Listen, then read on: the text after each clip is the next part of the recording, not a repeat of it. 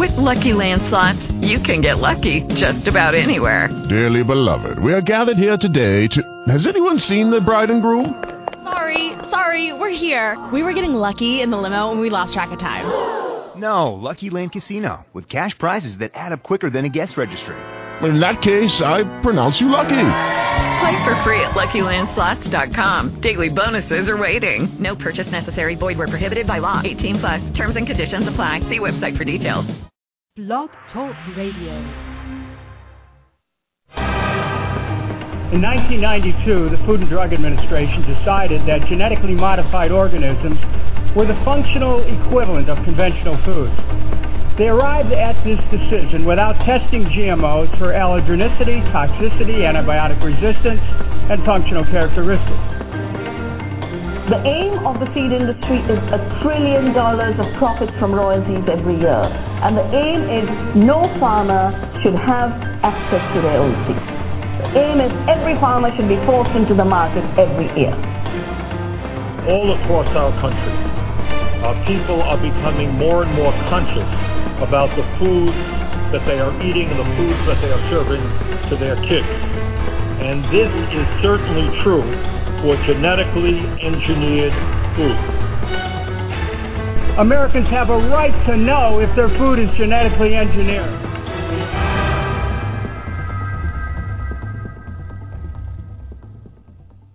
Hello and welcome to Mad Science, the Genetic Crossroad. I am your host, Anna Kavanaugh, and I want to thank you for joining me for the broadcast tonight. The Garden of Eden for Sale. A fitting title for not only tonight's show, but for what is going on in the biotech industry today, which began almost two full decades ago now. Biotech corporations laying claim to the building blocks of life, manipulating, patenting, and then selling it like property only to turn around and enforce their ownership to the injustice and peril of farmers in the U.S., but also nations around the world, and of course consumers everywhere. Whatever your spiritual beliefs and however you define it, literally or figuratively, the Garden of Eden represents a beginning and a natural purity of life. It is everything around us and everything that is a part of us. Whether by divine or natural influence, Eden, this world, our world, is our cradle, and it is by design an instrument of precision, and so are our bodies. The cells of the same natural food sources that have sustained us for thousands of years work in harmony with the cells inside us all. Eden is everywhere, and we are a part of it. It is where the story of mankind begins, not where biotech corporations begin. Yet the great irony is that these money making corporations have managed to create a climate where the preposterous idea of altering, owning, and selling life itself through patent laws is a perfectly legal and acceptable practice. Playing God has become the norm, justifying this ownership of life as if they themselves are the originators of it. And before I move on, I just want you to hear a clip from scientist and ecologist Vandana Shiva, where she aptly hits on this very, very important concept. Have a listen. Furniture shufflers are not treated as architects and owners of buildings. But gene shufflers were given the status of being inventors and creators of life. And there was no clear idea of where genetically engineered organisms would develop, but the industry knew that they had to do this to take patents because now they could claim they had made something new by changing one gene. The interesting thing is, in these 25 years of debate, when it comes to safety, the same industry says this is safe. It's exactly like nature made it. No difference, substantially equivalent. And when it comes to owning and privatizing life, it's made for the first time. We are the inventors and the creators. The GM biotech industry wants to lay claim to the creation and ownership of life itself. They want to own and control the genetic blueprints to all existing food sources around the globe. And they have not only publicly claimed this, but have actively pursued it as evidenced by their actions in the media, legal systems, and agriculture markets worldwide. Now, just last month, the U.S. Supreme Court heard arguments on whether patent law extends to the offspring of GM seed as well as self replicating technologies. And the case centers around Monsanto and a 75 year old Indiana farmer, Hugh Bowman, who bought and planted soybean seeds from a grain elevator that sold them for animal feed and other purposes. Well, it turned out that the elevator contained a lot of second generation Monsanto seed, which was harvested by other farmers. And the way the system works now is that farmers who plant Monsanto soybeans have to sign an agreement saying they will not save the second generation seeds to use them for the next harvest. Well, Bowman did not replant his own Monsanto seeds, but he did plant somebody else's second generation Monsanto seeds. So, according to Monsanto, buying that grain and planting it to grow more soybeans was a patent violation, and they argued that their patent on the GM genes within the original seed was violated when Bowman planted and replicated the offspring of that seed. Monsanto wants farmers to pay a royalty for any crop that is descended from a patented original. Bowman argued that farmers who purchase seed not only have a right to the crop from the original seed, but also that crop's ability to self replicate. In other words, after buying from Monsanto, farmers should be entitled to second and third generation seed for use in planting crops in subsequent seasons. This case has gained attention not only because of the implications for self replicating technologies, but also because of the many philosophical questions it brings up. For example, GM genes, through their living host, can self replicate. And so, what that means is that GM plants and animals can self replicate. And so, the question where does a natural life process end and technology begin? Because genes have been shuffled around to create a new GM species, it is now ownable and considered property. If someone purchases a self replicating technology, does he or she have rights to the technology's power to self replicate? Do they control life itself? Self replication is a natural process for the continuation and propagation of life itself, and what's more, when one species participates in the replication of another species, say like when a honeybee pollinates a flower or someone plants their favorite vegetable in a garden, it's said that these things co evolve. This power to self replicate and co evolve is an inherent quality. Yet this is being questioned by the interpreters of our laws and exploited by agribusiness corporations like Monsanto. So, what this means is if Monsanto owns Generation 1, which it sells to a farmer to plant, and then the farmer owns Generation 2 and reaps the rewards or shortcomings of the crop, who owns Generation 3? Monsanto asserts that they do. In this case, Supreme Court Justice Stephen Breyer argued that farmers buying Monsanto seed have rights to the crop of the original seed, but these rights do not include the right to plant a second generation to make a third. And Monsanto's attorneys echoed this by arguing, of course, that there would be no incentive for Monsanto to invest if farmers have the right to grow a third generation. But Bowman's attorney pointed out a distinction, a very important distinction, between self replicating seed and self replicating technologies.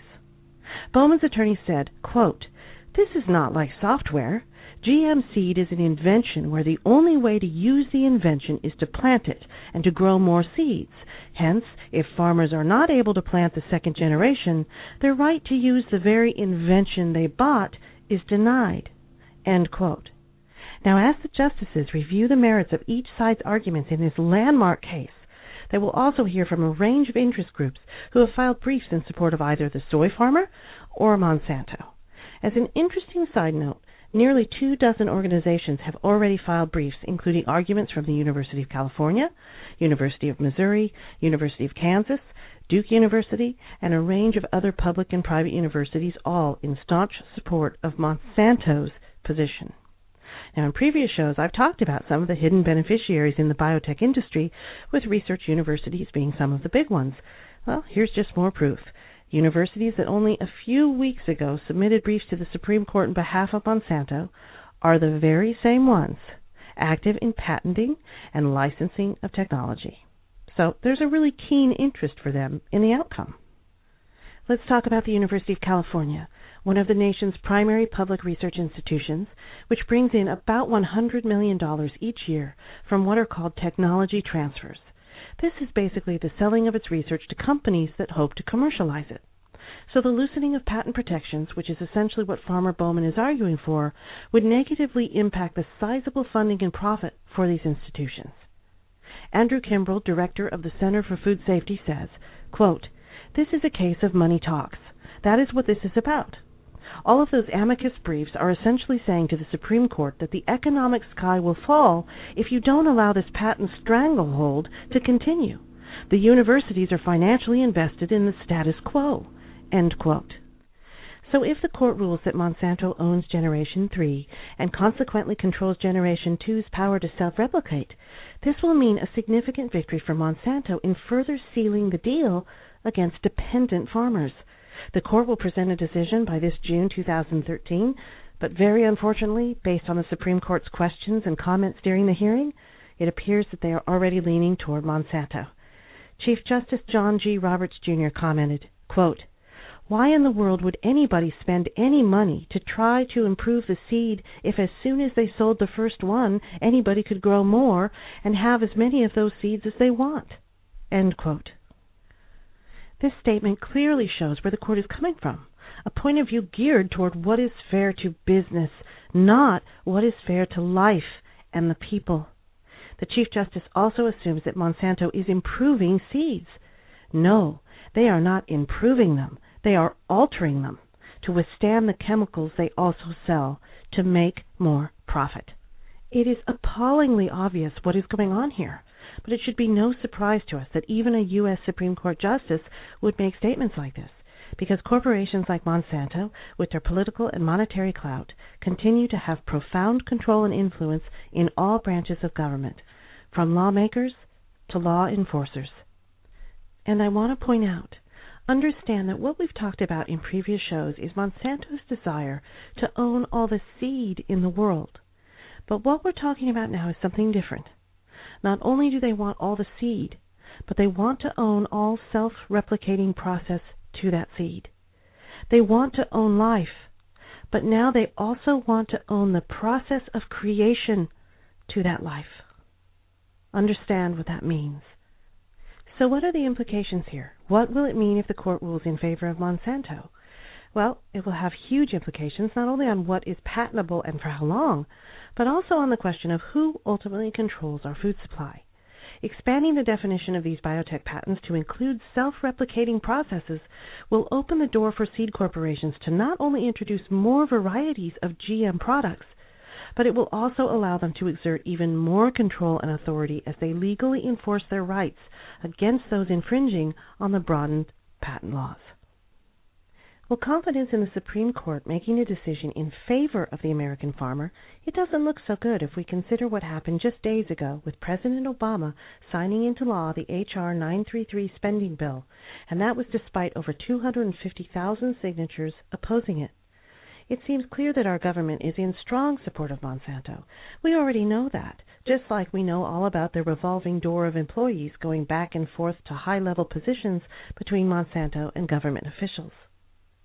This provision essentially removes the federal court's authority to halt the planting and selling of genetically modified crops, no matter what health issues may arise in the future.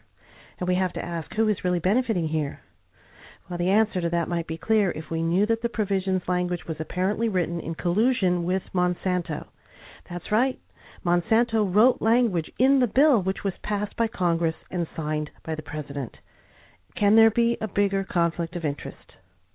This provision is now aptly called the Monsanto Protection Act and is just another example of corporations using Congress to shape laws that benefit them despite any health risks to the public.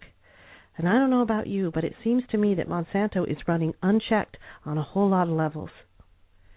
Now back to the Garden of Eden, our garden of life, the garden that either by divine or natural influence nourishes and sustains us through a complex network of precise design that until recently has evolved at its own pace and by its own necessity, untouched and untampered by mankind and its DNA manipulating technology. Life was life long before our first microscope was ever invented. We did not own it then, and we do not own it now. Not too long ago, people appreciated the natural foundations of life and marveled at its mystery, complexity, and profound ability to thrive, renew, and even die for the old to make way for the new.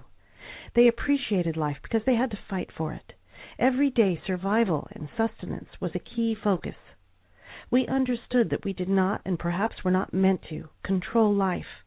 We just lived it the best we could and depended and trusted in nature to help sustain us in doing just that for as long as possible. In the last 50 years, at least in Western culture, our society has redefined life.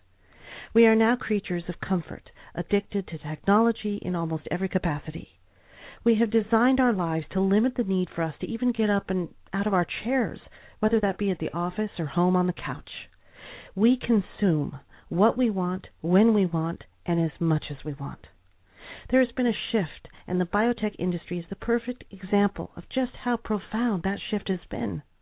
While life was once, and for almost the entire history of mankind, revered as something to work hard for and learn to adapt in the surviving of it, life has become a commodity, a tinker toy set to shuffle and rearrange by the scientific elite, to test, to play with, to manipulate into something that will serve either our comforts, our desires, or our egos. Life has been reduced to an opportunistic fixation on how to sell it. Think about that. Monsanto's heavy duty pesticides are killing our bees, dying at alarming rates by colony collapse disorder. Rather than correcting their part in the problem, which is reasonable, the solution is instead to genetically modify the bees to suit the hazardous conditions these pesticides have created. They want to change the DNA of bees, re architect the blueprints that have been in place for thousands of years. That is how life is looked at now, through the lens of a lab and the pride of profit. As something we define, we conform, and we create. Who do you trust? Fifty years of controversial science and scientists, politicians, and corporate giants raking in more profit than their accountants can count? Or do you trust natural life and process speaking through thousands of years of evolution on this planet. I place my life in the natural, not in the manipulations of DNA. And what is the price we pay? What is the human cost? Well, that would take several more shows to discuss and answer, but I do want to talk about one specific and horrific area on tonight's show. As we have come to know, this arrogant claim to inventing, owning, and selling life has manifested itself worldwide. For example, in developing countries like India, Monsanto has systematically exploited the simple farmers of the land, robbing them of their rights, property, and livelihoods. This has caused major disruption in the culture, but has been unbelievably justified and enforced by patent laws and business contracts. To put this all in perspective, it is estimated that more than a quarter of a million Indian farmers have committed suicide in the last 16 years. That is over 250,000 people. This is the largest wave of recorded suicides in human history. In 2009 alone, almost 18,000 farmers killed themselves. That's about one every 30 minutes. And these are shocking numbers, but they seriously underestimate the actual number of farmer suicides taking place and women, for example, are often excluded from these statistics because most of them do not have ownership titles to land. About 60% of India's population is involved with agriculture in one way or another, and through the years there has been a great shift to grow cash crops like cotton due to the allure of making more money and the hope for a better life. But it is ironically this shift that placed the Indian farmer in a vulnerable position and opened them up to exploitation by companies like Monsanto.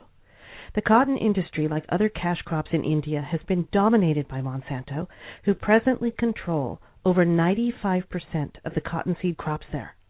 So, how did this happen? Well, it all started when the World Bank required the government of India to deregulate their seed sector and in the mid 1990s Monsanto capitalized on this by introducing its genetically modified Bt cotton seeds, locking in joint ventures and licensing agreements with Indian companies and promising incredible yields and profits for farmers and enticing them into contracts. This gave them access to farmable land. While the yields promised by Monsanto did not actually happen, the yields were much less and although for centuries seed had been a common resource for any farmer, over the span of just two decades or so it gradually became the intellectual property of Monsanto. Predictably, as they acquired more control, they started collecting royalties and raising costs, We're talking increases of as high as 8,000%. 8,000. And adding to this, the cross contamination of Monsanto's GM seed worked to displace naturally grown crops, a convenient benefit and calculated strategy used to this day. It is insidious, but they were able to legally lay claim to all cotton crops contaminated with their GM seed through existing patent laws. This forced Indian farmers into compliance, a common practice used by Monsanto, which has repeatedly been done to American farmers and others around the world as well.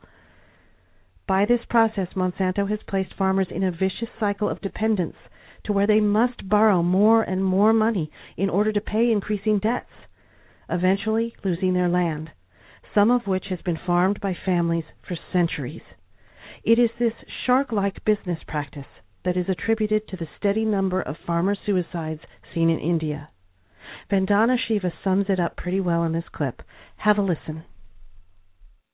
If a company like Monsanto wants to turn the farmer's self reliance of seed into a dependency of purchased seed, how does it do it?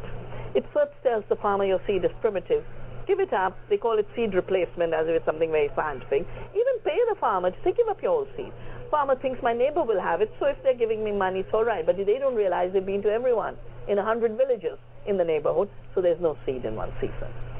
Around the world, Monsanto influences public sector research breeding. It then also starts to lock in companies and buy them up.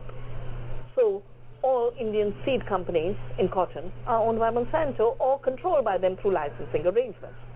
So there were only three sources of seed supply the farmer themselves, some small private companies, and the public sector. All three get knocked out. Before you know it, Monsanto's the only one, selling only BT cotton.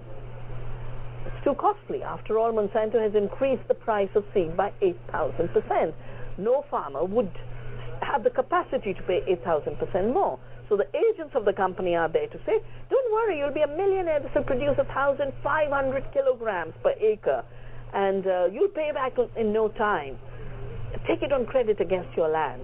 And the farmer signs a piece of paper mortgaging the land. The seed doesn't give 1,500. It gives 400, 500. More often than not, it also fails. So you have to buy it three times over on credit in a year or two, the agents of the seed and chemical companies come knocking on the door of the farmer to say, Your land is now mine, you couldn't pay back your debt. And that's the day the farmer will go into the field, drink a bottle of pesticide, and end his life. Is it any wonder why we've seen so many farmer suicides in India? We also have to keep in mind that Monsanto has exploited the weaker economy there, as well as the lower education levels found in Indian farming communities. Exploitation for the sake of profit. Human life in exchange for profit. Yet all this is obscured by PR campaigns and false reports generated to fool the public. It truly is disgusting. Bt cotton was hailed as one of the industry's biggest success stories with greater yields and viability. They took pictures of smiling farmers and healthy looking crops, along with alleged support statements from farming communities, all in an attempt to disassociate themselves with the suicide phenomenon. But just last year, these PR claims began to fall apart. As India government officials looked deeper into what was actually going on, they discovered that the cotton farmers were indeed in grave trouble, with the vast majority wanting a ban on GM cotton, quite the opposite of what Monsanto was claiming. But despite this outcry, a separate department in India's government, the Ministry of Agriculture, continues to make a case for GM crops, stating that the technology is absolutely needed for India's food security. Interesting, isn't it? A government agricultural agency in favor of Monsanto. This should be no surprise to us. On one hand, it's another case in point of how Monsanto forces a climate of dependence on its products, to the point that reverting back to organic crops would be very expensive, and on the other hand, it's a repeat of the same thing that continues to happen in our own government. Officials in charge of shaping policy are paid to propagate Monsanto's interests all this in the face of more than 150 scientists who signed off on a letter last month to the Indian Environment Minister protesting genetically modified crops in India. Monsanto's exploitation and control doesn't stop with India, though. Take South America, for example. In the late 1990s, Monsanto secretly used the farmlands of Argentina as an experimental base to test its GM seeds. It did this under the radar, without the approval of the Argentinian government or people, because regulations there were much more lax than in the U.S.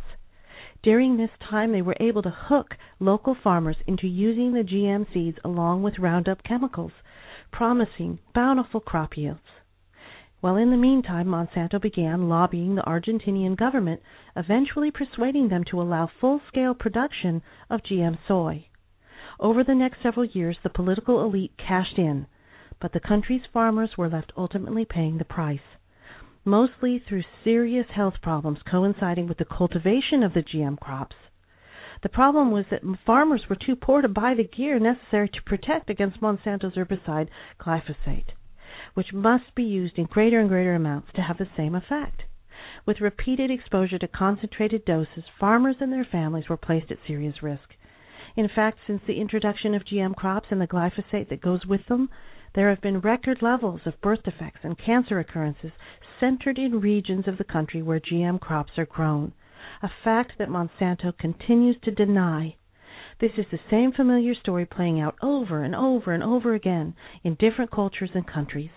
They knowingly spread their genetically modified seed wherever possible, infesting natural crops and then enforcing ownership over them protected by patent laws.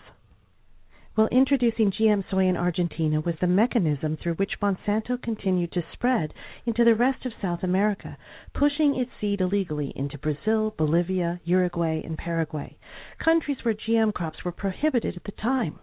In many cases, their leaders were routinely pressured, harassed, and even impeached from office.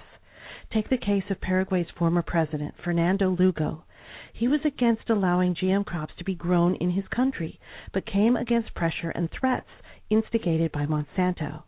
In 2012, he was officially impeached from office with the reason attributed to a relatively insignificant clash between a group of farmers and the police who were trying to evict them.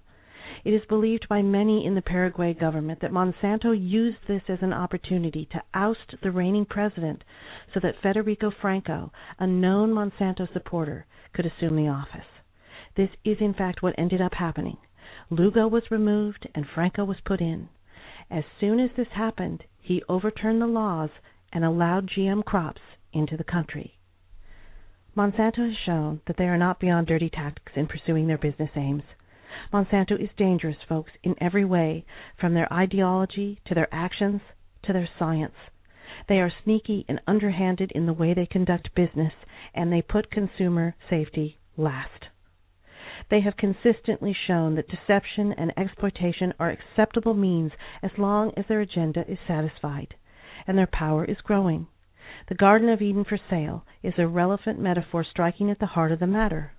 Monsanto has had the gall to shuffle genes around to claim they are the owners of life, as if they are God, the creators of something novel, the architects of life that is meaningful, and they have somehow convinced lawmakers to agree. They then have the audacity to claim ownership of life and then capitalize on the selling of it. That's like stealing an original Picasso painting, making a few swipes of the paintbrush on the canvas, and now claiming it's your own creation, which then entitles you as the new owner to sell it for your own profit. It's preposterous. Whatever our individual beliefs, divine or natural process, the fact remains this earth and all its natural plant and animal species are here, and we are here, and we work together. We did not create the earth or anything living upon it, and though we are a part of it, and we have a greater understanding of it than at any other time in human history. That does not mean we can claim ownership of life. We did not own it then, and we do not own it now. So now we'll move on to a special segment of the program called The Listener's Voice, which is where folks out there have kindly taken the time to write into the website with their questions and comments. And to close each show of the program, I'll go through as many as I can. And Terry Macone writes into the show and says, Hi, I've been listening to your show for a few weeks now, and I find it all pretty interesting, especially when you spoke of the colony collapse disorder. Is that just affecting honeybees, or are other types of bees being affected? We have hummingbirds around our house too, and I got to wondering if those could be harmed in some way by this new technology. Leave nature alone, scientists. Well, hi there, Terry. I appreciate your comments and for writing into the show. CCD is specific to honeybees, but other types of bees, like bumblebees, are affected by some of the same possible triggers, such as pesticide exposure and such. Um, they are actually suffering collapses of their own. As far as hummingbirds, they definitely help in the pollination of certain plants and flowers, but I haven't heard uh, of anything similar to colony collapse. Uh, I'd be interested to follow up uh, on that, though, if you hear anything, so please let me know if you ever do. Thanks for writing into the show. And Sheila uh, Benditi, I believe, uh, writes into the show and says, I know it's bad, but is it really that bad? I mean, it sounds like the sky is falling when I hear people talking about GMO. I try to be skeptical only because I don't want to fall into the trap of jumping on the wrong bandwagon. You know what I mean. Well, hi, Sheila. Thanks for writing in. And yes, I do know exactly what you mean. Uh, we've got to be careful with the information we receive, absolutely. I think part of the problem when we discuss GMO is it sounds so science fiction and it's hard to comprehend the level of deception going on in our own government and the protective agencies put in place to keep us safe. Uh, you know, it's tougher still because on both sides of the fence there is opportunistic behavior. There are organic companies who are focused on profit as well, obviously, and and maybe aren't in the cause for the right reasons. You know, I think most are. Most are really passionate about it, but you know, we just we do have to be careful. Um, so you know, we just have to be diligent and sift through the information the best we can and decide what opinion uh, we're going to, to hold about it and, and how we're going to proceed about that in our own lives and, and sort of in the feeding of our of ourselves and our, our families. Okay, thanks for writing into the show. And Mark Schanberg writes in and says, I love this show. Thank you for doing it. I haven't heard an approach quite like yours before. It's refreshing.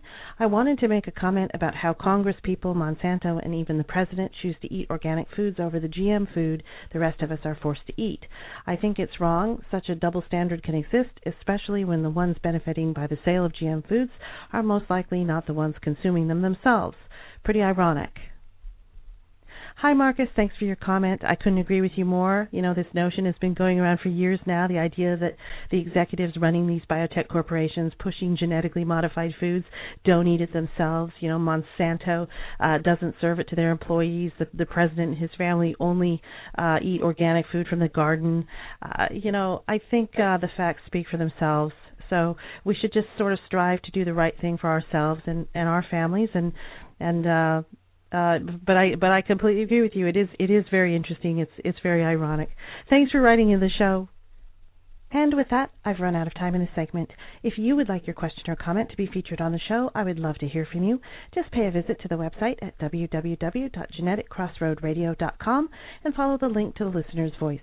Once there, just fill in the form and send me along your thoughts. I will feature as many as I can during each broadcast. Your voice, it really does matter and will help make a difference in both the future of our food and our human health. This show is a conversation, and that is where all change begins. So let's get talking. I also want to tell you about the new Facebook page for the series. If you're enjoying the show and would like to participate in some more interactive communication, I'd love for you to come give a like and join in at www.facebook.com slash Anna Kavanaugh Mad Science Genetic Crossroad. And I hope to see you there. Thank you for listening to Mad Science, the Genetic Crossroad. Please join me every Tuesday for more on GMO. On next week's show, that's Tuesday, April 9th, we'll continue our conversation with an episode named Flip Side of the Coin. With all the negative press about GMO, what about the other side?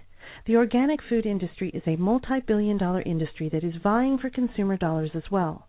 How reliable is the information coming from this camp? And what are the true motivations behind it? Whole Foods has purported to be the organic alternative for years, but recently have come under fire about some of their business practices. How can consumers trust the burgeoning organic industry? Are GMOs really getting a bad rap? I hope you'll join me for next week's broadcast. If we destroy nature, surely nature will destroy us.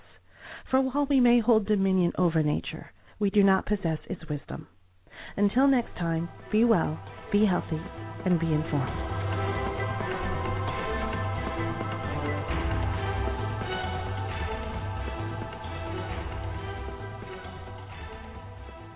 Hello, it is Ryan, and we could all use an extra bright spot in our day, couldn't we? Just to make up for things like sitting in traffic, doing the dishes, counting your steps, you know, all the mundane stuff. That is why I'm such a big fan of Chumba Casino. Chumba Casino has all your favorite social casino style games that you can play for free anytime, anywhere with daily bonuses. That should brighten your day a little. Actually, a lot. So sign up now at chumbacasino.com. That's chumbacasino.com. No purchase necessary. VGW. Void were prohibited by law. See terms and conditions. 18 plus.